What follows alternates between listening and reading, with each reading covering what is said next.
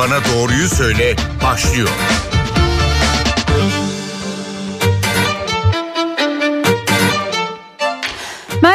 NTV Radyo'da Doktor Bana Doğruyu Söyle başladı. Ben Zeynep Gül Alp. Son birkaç haftadır yurdun büyük bir kısmında sis etkiliydi. Geçen hafta İstanbul'un birçok ilçesi için yüksek hava kirliliği alarmı verildi. Hatta uzmanlar sabah saatlerinde yürüyüş bile yapmayın, pencerenizi bile açmayın uyarılarında bulunmuştu. Biz de bugün programımızda hava kirliliğinin sağlığımız üzerine etkilerini konuşacağız ama önce İstanbul Üniversitesi Meteoroloji Mühendisliği bölümünden Profesör Doktor Selahattin İncecik NTV Radyo için bir açıklamada bulundu. İstanbul'daki hava kalitesine ilişkin bir değerlendirmede bulundu. Önce onu dinleyelim sonra devam edelim. İstanbul'un zaten genelinde yüksek olan partiküler madde seviyesi bu hava olayının etkisiyle daha da şiddetlendi. Bu Avrupa yakasında bazı ilçelerde tabii çok daha fazla çok yukarı çıkıyor. Anadolu yakasında da bazı bölgelerde yine yüksek değerlerde ama gördüğüm şey şu İstanbul'un işte Şile, Beyko, yani hatta Beykoz'un bir kısmı dışında partikül madde konsantrasyonları hava kalitesi standartlarının üzerinde yer alıyor. İstanbul'un geneli bir defa standardı aşıyor maalesef. Ama bazı yerler standardı 4 kat aşıyor. aşıyor. Esenyurt onların başında geliyor. Ee, onun dışında Anadolu yakasında Üst Göztepe bölgesi e, maalesef bu durumda. Gördüğümüz şey şu ben e, yaklaşık 30 yıldır İstanbul'un hava kalitesiyle ilgili çalışıyorum. Tabii önceleri farklı kirletişler öne çıkıyordu ama son 20 yıldır hatta 25 yıldır trafik kirliliği İstanbul'da artık tamamen hakim bir kirletici haline geldi. Son zamanlara baktığımızda ise dizelli araçların giderek artışıyla partikül kirliliği has safhaya ulaştı. Ana caddeler üzerinde, ana arterler üzerinde e, yürüyüş yapma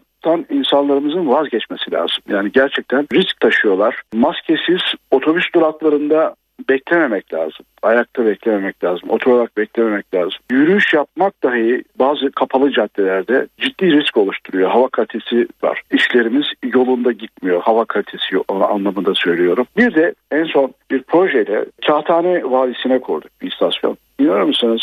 O vadide bana deseler ki size ücretsiz bir rezidans vereceğiz burada ama 10 yıl burada yaşayacaksınız. İnanın kabul etmem. Bugün gelişmiş yani tüm dünya ülkelerinde özellikle bu major mega city diye veya e, büyük şehirlerin gelişmiş ülkelerin büyük şehirlerini kıyaslarken hava kalitesiyle bağlantılı bir kıyaslamada 1 milyon kişiye düşen ray uzunluğu telaffuz ediliyor. Bakın ortalama bütün Avrupa şehirlerine bakın hepsi 40 kilometrenin üzerindedir. 1 milyon kişiye düşen ray uzunluğu. İstanbul ne kadar biliyor musunuz? 17 kilometre. 1 milyon kişiye düşen ray uzunluğu 17.1 kilometre. Şimdi bu rakam bizim durumumuzu e, ortaya koyan çok açık bir fotoğraf, net bir fotoğraf. Gerçekten Avrupa Birliği ülkelerinin seviyesinde olmak istiyorsak İstanbul'un bin kilometreye erişmesi lazım. Biz bunları yapmıyoruz. Ondan sonra da insanların neden araç kullandı, kullanıyorlar diye onlara kızıyoruz. Yani böyle bir garabet var yani. Altyapıyı yapmamız lazım. İnsanları araçtan çıkartabilmek, hünerini göstermemiz lazım.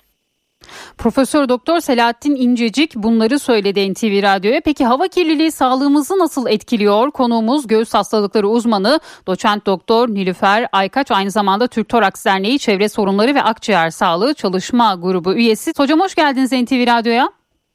Merhaba, hoş buldum. Herkese merhaba. Önce hemen hava kirliliğine maruz kalmak sağlığımızı nasıl etkiliyor bunu sorarak başlayalım. Şimdi hava kirliliği sağlığımızın e, ciddi anlamda etkiliyor. Dünya Sağlık, Sağlık Örgütü'nün raporlarına göre her yıl 7 milyon insan, dünyada 7 milyon insan hava kirliliğine atfedilen ölümle e, ilişkilendirilmiş. Bu anlamda e, hava kirliliğinin etkilen, etkilemediği herhangi bir sistem ve organımız yok. Aslında ilk etapta akut e, etkileri var. Tabii bu hem hava kirliliğinin dozu, hem de maruziyet e, miktarı ile ilişkili. Yani biraz önceki e, öğretmen arkadaşımız çok e, güzel açıkladı aslına bakarsanız. Ne kadar çok maruz kalırsanız yani kirli bir havada spor yaparsanız, aktivite yaparsanız etkilenmeniz daha fazla. Şimdi neyi etkiliyor? En fazla solunum sistemini etkiliyor. Çünkü kirli havayla birlikte e, akciğerimizin en uç noktalarına kadar küçük partikül maddeler girebiliyorlar. Öncelikle burada hava yollarında işte akut bronşit yapabiliyor, astım alevlenmelerini yapabiliyor, kronik bronşitler yapabiliyor. Onun dışında bu sistemik dolaşıma geçiyor. Sistemik dolaşımla beraber hem kalp damar hastalıklarına yol açıyor. Yani mesela e, kalp krizlerine yol açıyor.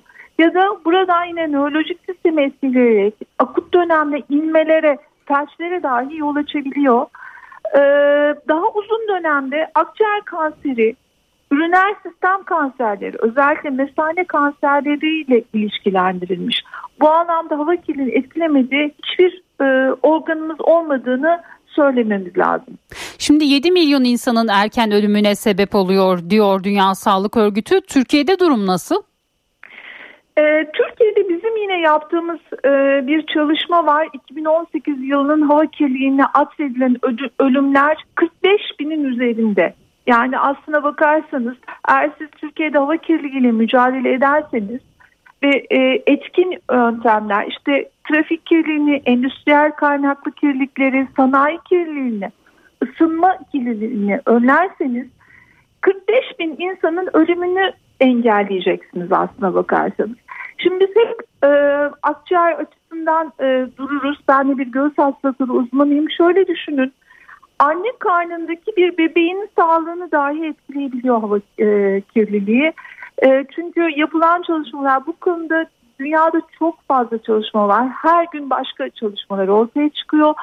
E, plezanda dediğimiz bebeğin beslenmesini sağlayan organda hava kirliliğinin parçacıkları e, tespit edilmiş.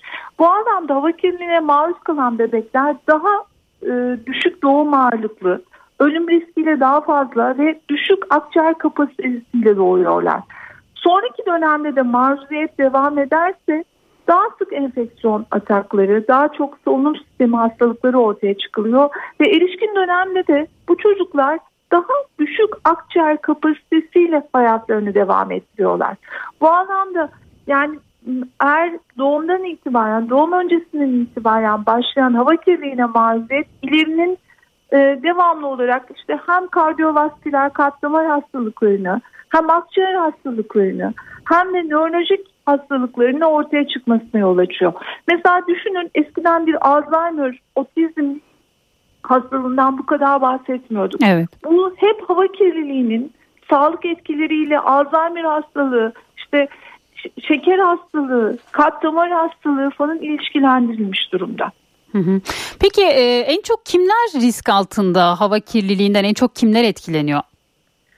Bebekler, e, çocuklar, çocuklar daha kısa boylular, e, daha hareketliler. Hava kirliliğiyle, e, yer çekimi etkisiyle kirlilik daha çok alt e, havanın alt katmanlarında var ve çocuklar daha maruz kalıyor.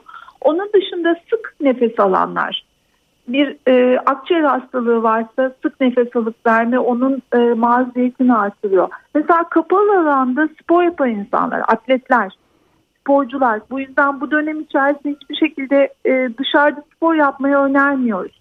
Onun dışında altta yatan hastalığı olanlar, yani altta yatan ne gibi hastalığı olanlar, ka- katlamar hastalık olanlar, nörolojik hastalığı olanlar ya da solunum sistemi hastalığı olanlar zaten var olan hastalığı daha fazla agreve edeceği, alevlendireceği için hiç önermiyoruz. Bir de tabii ki yaşı işte 65 yaşın üzerinde olan insanları dışarıya bu özellikle havanın kötü olduğu dönemlerde dışarıda olsun hiç istemiyoruz.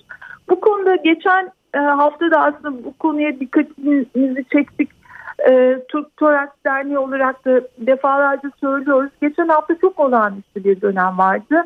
Özellikle İstanbul'da yılın en kirli zamanıyla karşı karşıya kaldık. Hani bunu e, takip etmek, bunun hem belediye hem kamu otoritesi tarafından kirliliği duyurmak ve bu biraz önceki saydığım riskli grubun özellikle o dönemde dışarıya çıkmamasını sağlamak gerekiyor. Yoksa hani bizim e, tabii hava kirlendiği zaman ben aynı zamanda da sahada çalışan bir göğüs hastalıkları uzmanıyım. Bizim hastalığı acile başvurumuz çok artar. Yani bronşit alevlenmelerimiz artar, astımlarımız artar. Bunların hepsi aslına bakarsanız bir hava kirliliği etkisi veya kalp krizleri artar. Bu anlamda da kamu otoritesinin ve belediyenin bu e, kirlilik olan bölgeleri mutlaka duyurup e, bu konuda bir e, halka uyarması ve koruması gerekiyor. Bu anlamda ciddi sorun var. Şimdi çocuklar ve boyu daha kısa olanlara dikkat çektiniz. Özellikle zeminde biriken bir kirlilik mi söz konusu oluyor? Ve özellikle de etkili olan saatleri mesela sorsak sabah saatleri mi daha etkili yoksa öğlen mi daha yükseliyor? Bu konuyla ilgili bir çalışma var mı? Şöyle e, özellikle partikül maddenin ağır olanları yer çekimi etkisiyle daha fazla aşağı çöker. Bu anlamda da boy daha kısa, kısaysa ya da hani çocukları aslında örnek verdim burada. Hı hı. Onlar daha aşağıda soğudukları için daha fazla etkilenirler. Hı hı. Hava kirliliğinin yüksek olduğu zamanlar özellikle dışarıda olan zamanları neyi söylemek lazım? Trafik yoğunluğu olduğu dönemde dışarıya çıkmamak lazım. Bunlar hani İstanbul için konuşuyorum. Esenyurt ve e, Mecidiyeköy'de ciddi anlamda bir hava kirliliği vardı geçen hafta. Bugünlerde de aynı şekilde öyle. Hani trafiğin çok yoğun olduğu bölgelere çıkmamak gerekiyor. Mesela e, İstanbul e, Çile oldukça iyi görünüyor. Silivri fena değil. Çünkü burası nasıl daha e, trafik kirliliğinin daha az olduğu, daha yeşil olan alanlar. Eğer buralara gidilebiliyorsa elbette ki burada yapılabilir. Ama onun dışında özellikle sabah ve akşam saatlerinde çok e, dışarıda olmamayı böyle bir olanak varsa dışarıda olmamayı tercih ediyoruz ve öneriyoruz. Şimdi özellikle kış aylarında sokağa çıktığımız zaman burnumuza böyle bir kömür kokusu gelir. Bu bir tehlike alarmı mıdır? Böyle bir durumda nasıl davranmalıyız? Yani aslında şu e, artık kömür kokusu ya da is, pus falan bunun artık görünür olduğu zamanlar. Hı hı. Ancak e, bizim hiç görmediğimiz küçük e, saç kılının çok çok daha küçüğü e, partikül maddeler bizim e, solunumumuzu etkileyebiliyor. Bu anlamda şu demek değil ya bugün hiç pus yok, hiç kömür kokusu e, yok ama hava çok temiz falan anlamı çıkmaması lazım. Bulunduğunuz yerdeki istasyonların hava kalitesi e, verilerinin indirildiği Çevre Bakanlığı'nın sayfası var ona bakmak lazım. Ya da işte bulunduğunuz belediyenin de sayfasına, web sayfasına bu kirlilikle ilgili veriler e, yayınlanıyor. Buraya bakmak lazım. Tabii İstanbul'da şöyle bir sorun var. İnanılmaz bir şekilde dikey yapılaşma var. Bu dikey yapılaşma e, şehirler nefes alır mı? Nefes alır elbette. Bu e, dikey yapılaşmalar şehrin nefes almasını engelledi. Yani hava sirkülasyonu çok az e, bazı yerlerde gerçekten bu aynen biraz önceki kısa boylu e, işte çocukları örnek verdim. Orada etkilediği gibi o e, küçük e, şey alanlar daha basık alanlarda kirlilik oraya çöküyor ve hava dolaşamıyor. Bu anlamda buraya da bakmak lazım. E, tabii kamu bunu duyuracak ve özellikle biraz önce söylediğim etkilenmiş kişileri uzak tutacak bu kirlilikten. Evet. Şimdi çocuklarda alerjiye bağlı geçmeyen öksürük bu dönemde çok çok sıklıkla duyuyoruz bunu. Bunun sebebi de hava kirliliği olabilir mi? Şimdi bizim zaten e, hastalıklarımız kış dönemlerinde artar, mevsim geçişlerinde artar. Hava kirliliğinin ve iklim e, değişikliğinin hem polenleri hem oradaki kimyasal e, ve işte kirleticilerin solunum yolu üzerine daraltıcı etkileri var. Aslında hava kirliliğiyle direkt olarak astım alevlenmeleri ve astım oluşumu hı hı. ya da akut bronşitle ilgili e, çok direkt bir bağlantı zaten gösterilmiş. O yüzden hani ben yetişkin göğüs hastalıkları uzmanıyım ama çocuk göğüs hastalıkları ve çocuk hastalıkları uzmanları da şu dönemde çok fazla hasta bakıyorlar. Evet. Bir de hani kış olması nedeniyle daha çok içerideyiz, dışarıda değiliz. Bu e, virüs varsa bunun yayılımını e, kolaylaştırıyor. Hava biraz kuru, kışın biraz daha kurudur. O bizim savunma mekanizmamızı biraz daha azaltıyor. Bu anlamda da biz daha fazla hastalanır hale geliyoruz. Tıpkı hani çocuklarda hani daha bariz görüyoruz ama hepimiz de aslında böyle daha hassas hale geliyoruz bu dönemlerde. Şimdi özellikle evleri e, sabahları havalandırır e, hanımlar, beyler e, temiz hava içeri girsin diye. Havanın kirli olduğu zamanlarda bu doğru bir hareket mi yoksa evin havası bize yeterli olur mu? Yani çok doğru bir hareket değil ama iç ortam da çok uygun ortam olmayabiliyor e, bazen. Özellikle evde bir katı yakıt soba gibi şeyler varsa iç ortamın kirliliği de bazen e, çok ciddi boyutlara e, varabiliyor. Şöyle yapılabilir. Eğer bulunduğunuz bölge gerçekten kirli bölge ise ve trafik kirliliği varsa sabah camları açmamak iyi bir yöntem olabilir. Onun haricinde yeşil bir alanda çalışıyor, e, yaşıyorsanız, eviniz buradaysa elbette ki camı açıp e, temiz havanın girmesine fayda var. Ama Mecidiyeköy'de veya Esenyurt'ta e, oturuyorsanız evet sabah lütfen camlarınızı açmayınız. Peki maske takmak yeterli mi sokağa çıkarken özellikle akciğer hastaları bu havalarda ne yapmalı? Şimdi maskeler e, birincisi maske hiçbir zaman biz kişisel korunma yöntemlerini biz hiçbir zaman ön planda tutmayız. Çünkü maskeyi güzel takmanız gerekir e, fit testi var. Yani oturuyor mu oturmuyor mu ona bakmanız gerekir. Onun harici maskeyi 24 saat takacaksınız ki onu etkilen, etkilenmeyecek. Maskenin kalitesi çok önemlidir. Bu küçük partiküller maskelerden geçerler. Kalın büyük partiküller maskenin geçirmesini engeller. Bu anlamda maskeyi takmak ve maskeyi bir çözüm önerisi sunmak yerine oradaki biraz önce hocamızın da söylediği gibi raylı sistemleri getirip trafik kirliliğini önleyip işte çevredeki termik santraller gibi kirliye yol açacak sanayi tesislerin e, korunmasını sağlamak lazım. Bunu yani kişisel önlemler değil bir kamu otoritesinin e, topyekin başka bir bakış, bakış açısıyla önlemleri getirmek lazım. Hı. Bu anlamda maskenin çok kurucu olduğunu söylemek çok mümkün ne yazık ki. Belki N95 FFP2 dediğimiz maskeleri kısa bir süre yani çıkılacak o zamansa bu e, riskli gruplara belki önerebiliriz ama bu önerinin çok ım, kesin bir çözüm olduğunu söylemek doğru değil. Hayır. Peki özellikle bu dönemler için e, uygun solunum egzersizleri akciğer kapasitesini artırır mı? Bu egzersizlerden bize örnek verebilir misiniz? Yani her zaman biz e, akciğer kapasitesini artırmak için yani yürüyüşler, işte e, spor falan öneririz. Ama bu dönem özellikle kış ayları için konuşuyorum ve havanın kirli olan bölgelerde yaşayan kişiler için konuşuyorum. Bu dönemler için hani açık havada spor yapmalarını falan istemiyoruz. Hı hı. Evde belki hani balon şişirmek mesela çok güzel bir balon şişirmek. Hı hı. Veya bu üçlü e, balon e, şeyler toplarımız vardır. Bazen ameliyat sonrası kullandığımız akciğer kapasitesini geliştirici şeylerimiz vardır. Onları üflemek olur ama gidip de hani alt yatan hiçbir hastalığı yok. Hı hı. Aşılarını düzenli yaptırmış. İşte e, bu anlamda bir disk grubunda da olmayan kişi sırf akciğer kapasitesini arttıralım diye yani özel bunun için egzersiz istemiyoruz. Yani tabii ki egzersiz yapmalarını istiyoruz. Hı hı. Ama bunun için özel bir akciğer egzersizi gibi bir egzersiz öyle bir şeyimiz yok. Öyle bir önerimiz yok. Peki şimdi son olarak şunu da soralım. Bu aralar havalar iyiye gidiyor ama amansız 50 soğuklarından bahsediyor uzmanlar. Böyle hava iyi giderken bir anda ani bir hava değişikliği, soğuma akciğer sağlığını nasıl etkiler? Hava kirliliği de ile birleşirse böyle geçişler için bir tavsiyeniz olur mu?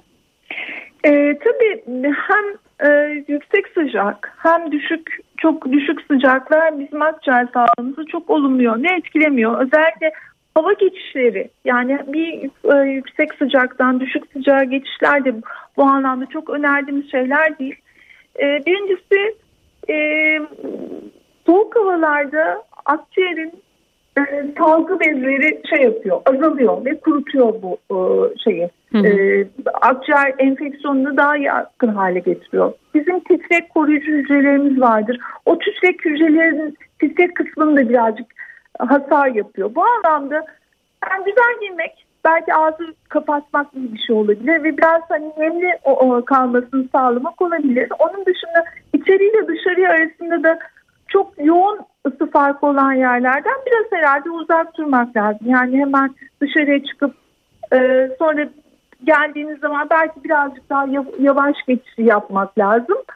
E, bir de hani soğuk ortam olunca içeriye giriyoruz. İşte insanlar çok fazla bir arada oluyoruz. Herkes e, içeride kalmaya çalışıyor. Kaldığınız yerinde hem Covid biliyorsunuz pandemi henüz bitmedi. Oldukça da fazla viral enfeksiyonlar var şu anda. E, influenzalarımız var, rinolarımız var. Bu dönemde özellikle viral enfeksiyonlar da bu hastalığa katkıda bulunuyor. Özellikle kapalı ortamlarda Maskeyi takmayı kesinlikle öneriyoruz. Hı hı. Ee, mesela bir alışveriş merkezinde, o, o şeyde, hastanelerde veya asansörlerde, kalabalık olan yerlerde mutlaka maskeyi öneriyoruz. Onun haricinde el hijyeni her zaman söylediğimiz bir şey. Bunlara dikkat etmek lazım. Çok teşekkür ediyoruz programımıza katıldığınız sorularımızı yanıtladığınız için. Çok çok teşekkürler. Sağ olun zaman ayırdığınız için. İyi günler. İyi günler diliyoruz. Doktor bana doğruyu söyledi. Bu hafta hava kirliliğinin sağlığımız üzerine etkilerini göğüs hastalıkları uzmanı doçent doktor Nilüfer Aykaç'la konuştuk. Haftaya farklı bir konu ve konukla tekrar bir arada olmak dileğiyle. Hoşçakalın.